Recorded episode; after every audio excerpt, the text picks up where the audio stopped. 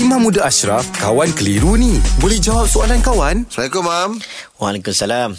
Okey, soalan daripada Mona Farus Nordin. Ada dua soalan kat sini. Hmm. Pertama, kalau seorang itu uh, tidur selepas solat isyak dan terjaga pula pada pukul 11.30 atau 11.45 malam, bolehkah beliau melaksanakan solat sunat tahajud pada awal malam iaitu selepas jam 12.30 malam? Ha, yang kedua? Sekiranya seorang itu mengalami is- uh, insomnia dan tidak berjaya untuk melapkan mata, uh, walaupun sekadar tertidur ayam, adakah sah solat sunat tahajud uh, beliau? Kan salah satu syaratnya ialah tidur sebentar.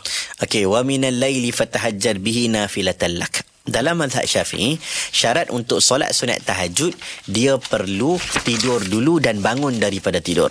Itu syarat dia. Salah satunya selepas semayang isyak lah.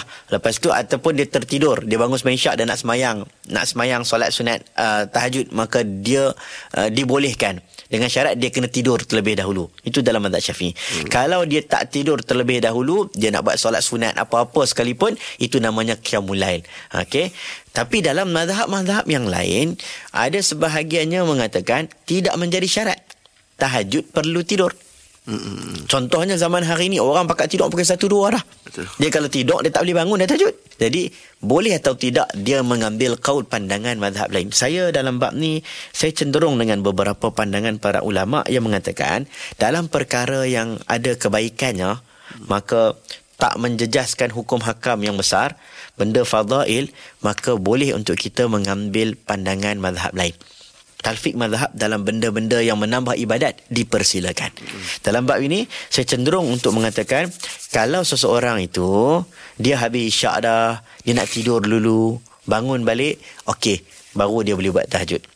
Tapi kalau orang yang memang tiap-tiap malam dia balik kerja lambat, dia shift macam tadi tu kan. Shift tengah malam sampai pukul 3 4 pagi. Kalau tidak confirm tak bangun tahajud. Maka dia boleh ambil kaul bahawa tak perlu untuk dia tidur terlebih dahulu, dia boleh untuk solat tahajud walaupun tak tidur. Okey. Ini bagi orang yang tak tak ada kesempatan untuk tidurlah. Wallahu alam. Kasih, Mam. Alhamdulillah. Selesai satu kekeliruan. Anda pun mesti ada soalan kan? Hantarkan sebarang persoalan dan kekeliruan anda ke Sina.my sekarang.